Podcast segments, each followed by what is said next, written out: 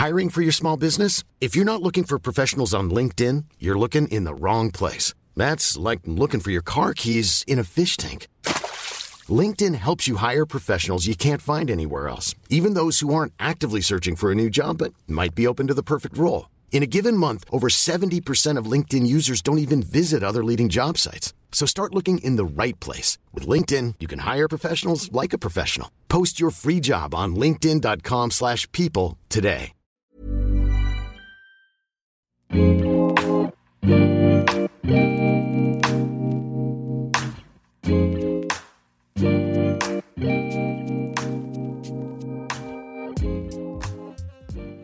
à tous, bienvenue sur le comptoir de la psychologie. Aujourd'hui, on se retrouve pour un nouvel épisode qui va tourner autour du transfert et aussi du contre-transfert. Donc soit je ferai euh, l'épisode entier où j'aborde et la notion de transfert et la notion de contre-transfert, soit si je vois que je me suis un peu trop étalée en discutant, je ferai euh, deux épisodes distincts, donc un sur le transfert, un autre sur le contre-transfert, en sachant que les deux notions sont évidemment en interrelation en permanence. On va voir tout ça. Alors le transfert, c'est vrai que déjà de par son analyse, c'est vraiment la pierre centrale de la cure analytique pour Freud.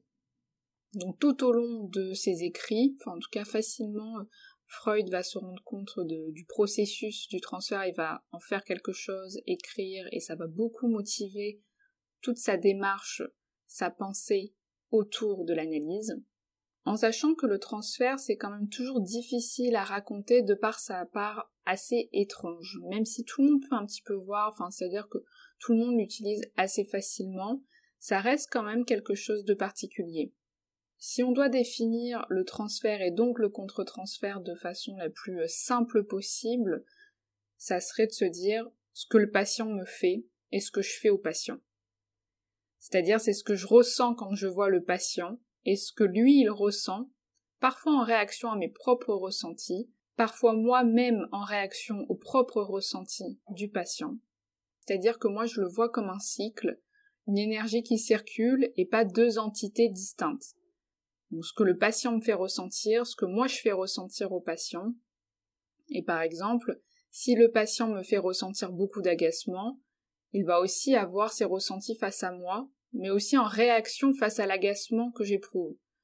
par exemple, si je suis très agacée, il peut lui aussi être assez euh, agacé, ou alors, euh, suivant sa problématique, euh, ne pas se sentir intéressant, se sentir rejeté, peut-être une nouvelle fois rejeté. Donc là, vous voyez à quel point déjà on peut se rendre compte que l'analyse du transfert va avoir un sens. Bien entendu, le but du psy, c'est de ne pas être agacé par le patient à lui faire vivre, mais reconnaître cette émotion-là, reconnaître que le patient peut être aussi agacé par le psy en tant que tel, et se demander aussi qu'est-ce qui vient provoquer cet effet-là. Donc en premier lieu, on peut se dire bah mince, il faut vraiment retirer ces effets de transfert, euh, ce pauvre patient qui se ressent encore une fois rejeté, alors que toute sa vie en plus on fait que l'abandonner, et le psy est aussi agacé et n'a plus envie de lui donner de rendez-vous, ou alors euh, à l'inverse, le pauvre thérapeute qui doit se le coltiner euh, toutes les semaines, il doit en avoir marre de le recevoir, euh, etc. Donc je caricature, mais ça serait le premier mouvement des fois qu'on pourrait avoir, alors qu'en fait non, justement. La clé du changement et de l'avancée thérapeutique se trouve en grande partie là, dans le transfert. C'est pour ça que les, psys, euh, ils sont pas en difficulté quand euh, ils en ont marre euh, d'un patient ou quand ils, sans faire exprès, ils donnent une mauvaise date de rendez-vous. Ils peuvent être en difficulté personnellement ou c'est vrai que ça, peut être agaçant, ça peut être pénible, ou alors des patients où ils sont très, ils nous touchent énormément mais c'est-à-dire que ça fait partie euh, du métier du, psychologue de pouvoir en faire quelque chose de, de ces émotions-là, de cet affect-là. En fait, ce qui se passe, c'est que le patient va peut-être rejouer des scènes, des ressentis de la vie courante, et dans la situation avec le psychologue, ces scènes-là rejouées, ça va pouvoir permettre de proposer une nouvelle lecture, comprendre ce qui se joue et opérer différemment. Si on continue avec l'exemple de l'agacement, c'est-à-dire que être autant agacé par un patient, ça me permet de penser à tout ce qu'il peut provoquer dans les liens avec les autres.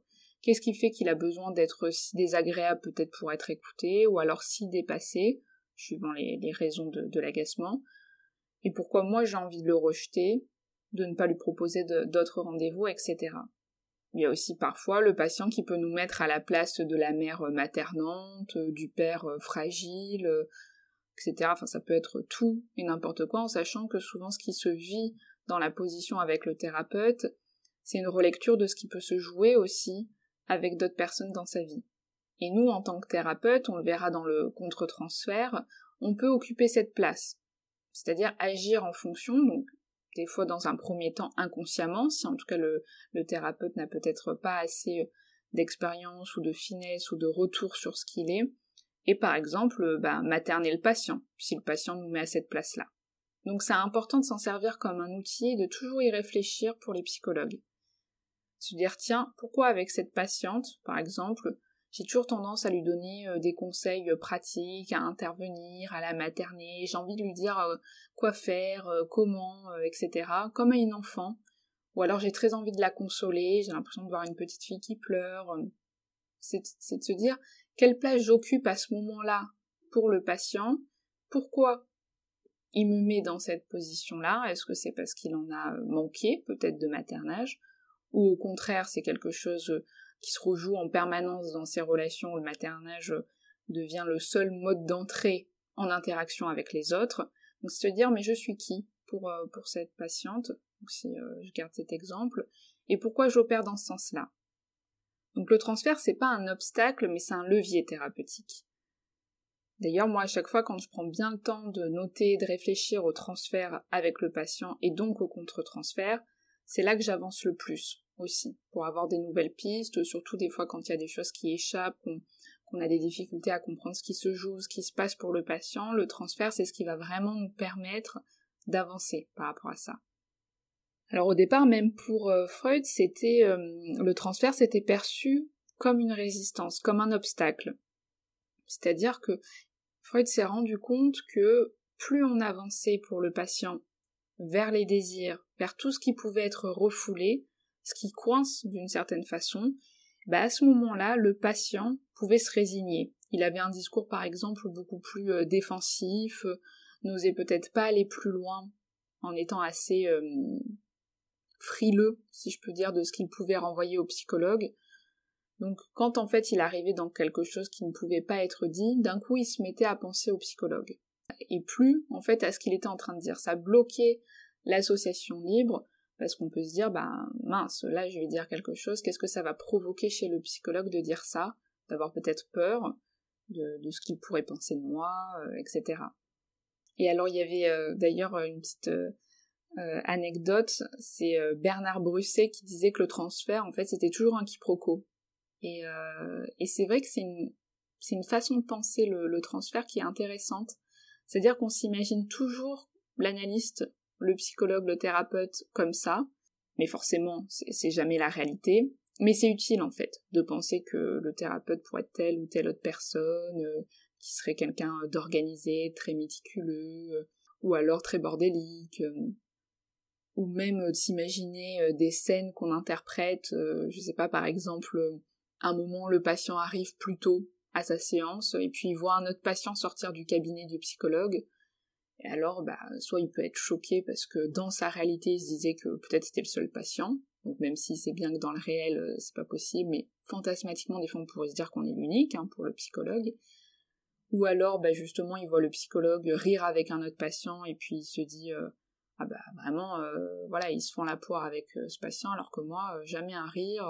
c'est que vraiment, ça doit être un super patient, celui avant moi, il est super drôle, alors que moi, je dois pas avoir d'humour ou alors au contraire de ben voilà il se retient toujours enfin c'est intéressant parce que le, patient va avoir sa propre vision du psychologue dans le transfert il s'en fait une idée c'est-à-dire qu'il peut même se dire bah oui le psychologue il est tellement généreux et bienveillant que c'est sûrement quelqu'un qui doit tout le temps donner euh, aux associations ou alors euh, peut-être que le psychologue a des tocs comme moi ou comme ma mère ou alors le psychologue mange super équilibré peut-être que peut-être qu'il regarde aussi Stéphane Plaza le soir.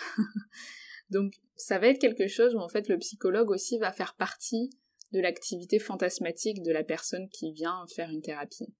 Et pour le psychologue, c'est important de le penser ça. Donc il n'y a pas beaucoup de patients qui rendent compte de leur transfert, mais ça va quand même se manifester dans, les rencontres avec le psychologue. Les Anglais d'ailleurs, ils parlent plutôt de feeling, j'avais lu, alors que c'est vraiment pas ça pour moi. Encore une fois, je trouve que le transfert, c'est quand même quelque chose qui, se travaille, qui se pense, ce qui pour moi est assez en contradiction avec la question du feeling, qui serait quelque chose qui nous, qui nous traverse, un instinct, on y va, mais euh, on peut pas vraiment dire quelque chose. Alors que le transfert, si, c'est un outil, un outil même euh, principal du psychologue. Justement, ça va demander une, forme de, distance, de prise de distance, le transfert, un décalage pour entendre ce que le patient n'entend pas par rapport au feeling qui fait qu'on serait pleinement dedans, qu'on se laisserait guider. Le transfert, c'est quand même quelque chose qui va demander un pas de côté pour pouvoir l'entendre et renvoyer au patient ce que lui n'entend pas dans ce qui se joue dans cette relation thérapeutique.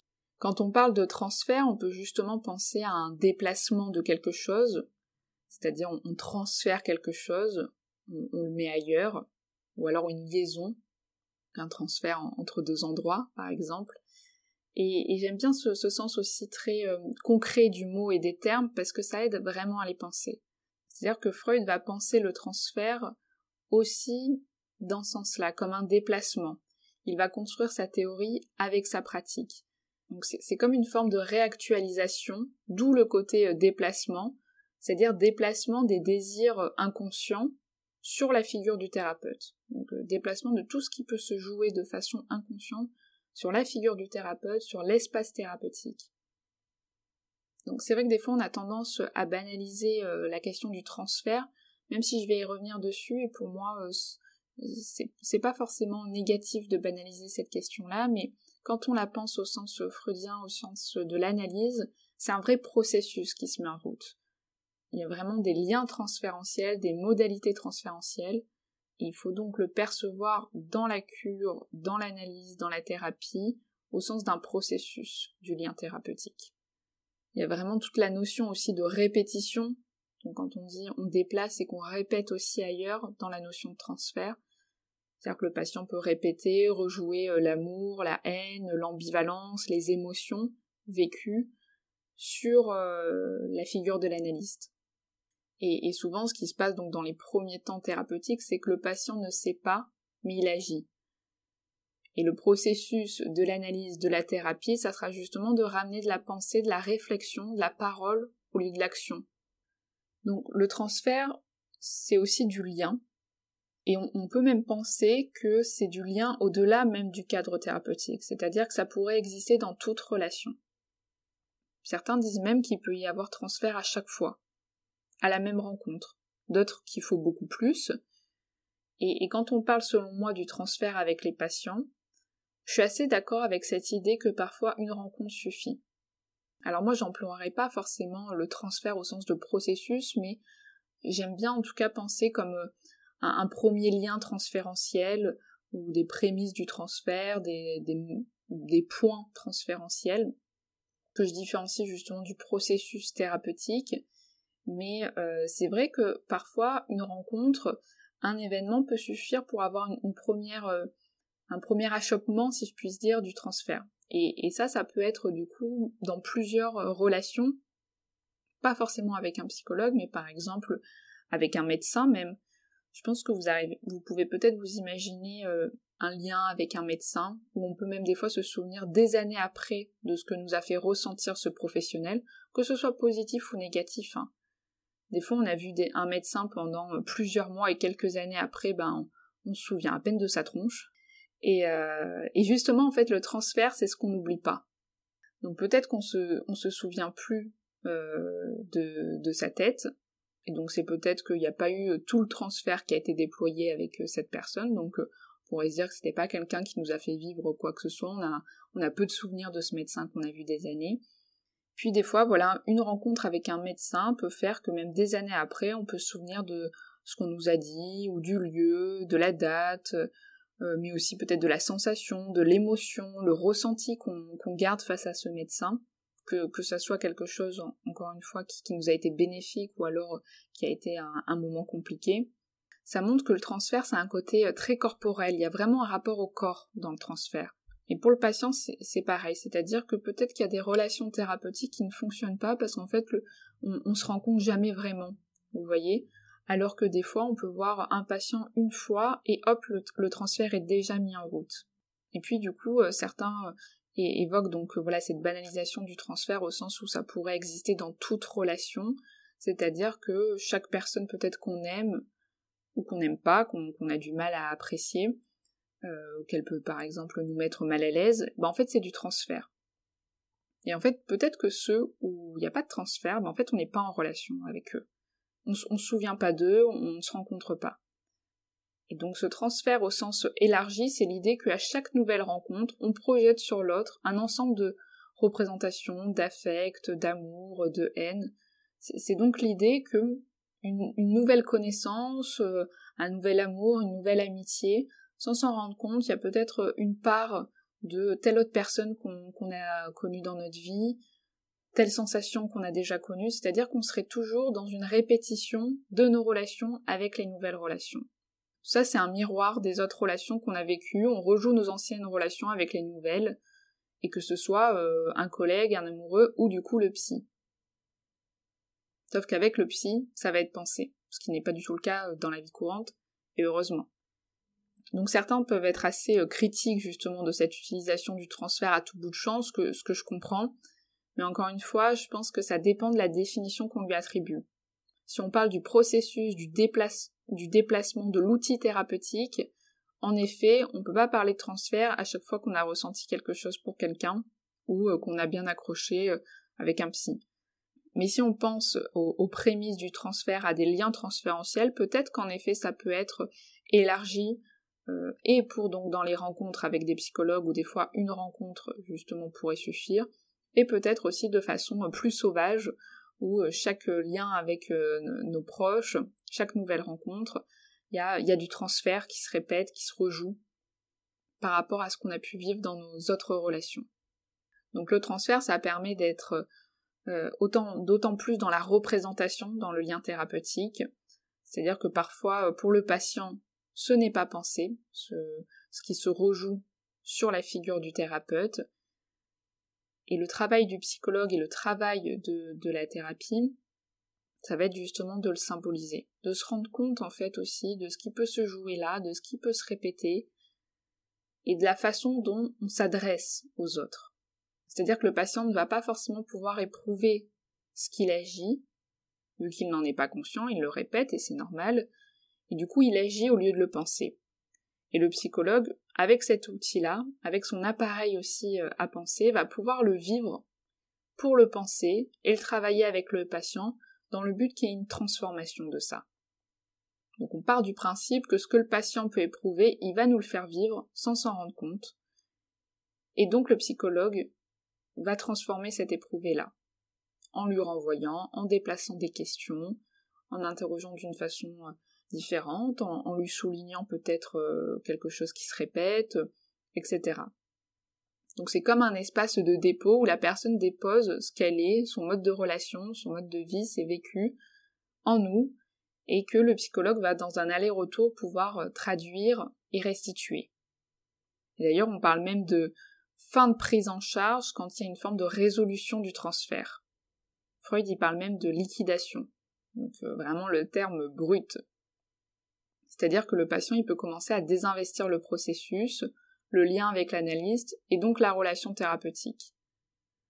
Et, souvent c'est quand on se rend compte que, ce transfert se délite un petit peu d'une certaine façon, que peut-être le lien thérapeutique se termine, que la thérapie peut prendre peut-être une fin. Donc le patient commence euh, à désinvestir ce processus, ce qui peut aussi être le cas chez le thérapeute. Et on, peut s'en rendre compte aussi quand le patient euh, peut aspirer euh, à d'autres choses, d'autres investissements. Euh, peut-être que voilà, à, l'heure de, sa séance, il aimerait bien s'inscrire au basket. Enfin, je sais pas, il peut y avoir des exemples comme ça qui peuvent signifier que peut-être cette relation avec le thérapeute, bah, elle prend moins de sens, il y pense moins, moins préoccupé. Puis à côté de ça, il y a des choses qui qui ont pu euh, être transformés, de nouveau élaborés, retrouver une forme de souplesse dans la vie, qui peut en tout cas vouloir dire que euh, on est dans une résolution, du transfert. Je vais faire une deuxième partie euh, de, cet épisode justement pour le contre-transfert, histoire que peut-être vous ayez deux épisodes distincts et qu'après vous allez pouvoir les, mettre en lien, même si j'ai abordé de façon plus silencieuse le, poids du contre-transfert aussi, mais peut-être faire un, épisode un petit peu plus court pour, pour le séparer, le penser aussi de, de façon distincte, en sachant que vous pouvez me dire si vous préférez en règle générale un épisode plus long, je sais pas, de, 30-40 minutes, ou peut-être deux épisodes de plus 20 minutes. Donc dites-moi aussi euh, vos préférences. On se retrouve du coup euh, la semaine prochaine pour la deuxième partie, donc cette fois-ci je les mettrai à la suite au lieu d'avoir une fois tous les 15 jours le podcast, là j'en ferai euh, une fois par semaine pour ces deux épisodes, histoire que vous n'attendiez pas trop longtemps. Voilà, j'espère en tout cas que ça vous a plu, et puis je vous dis à la semaine prochaine. Salut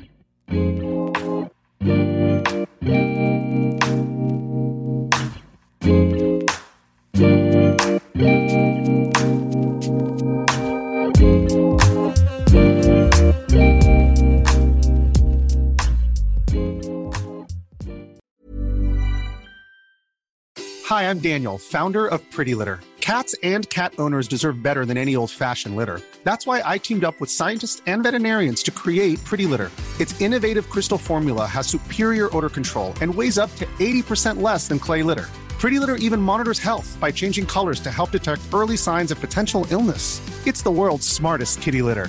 Go to prettylitter.com and use code ACAST for 20% off your first order and a free cat toy. Terms and conditions apply. See site for details. Planning for your next trip?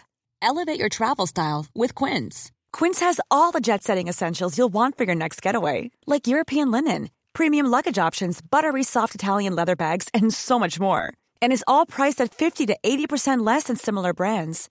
Plus, Quince only works with factories that use safe and ethical manufacturing practices.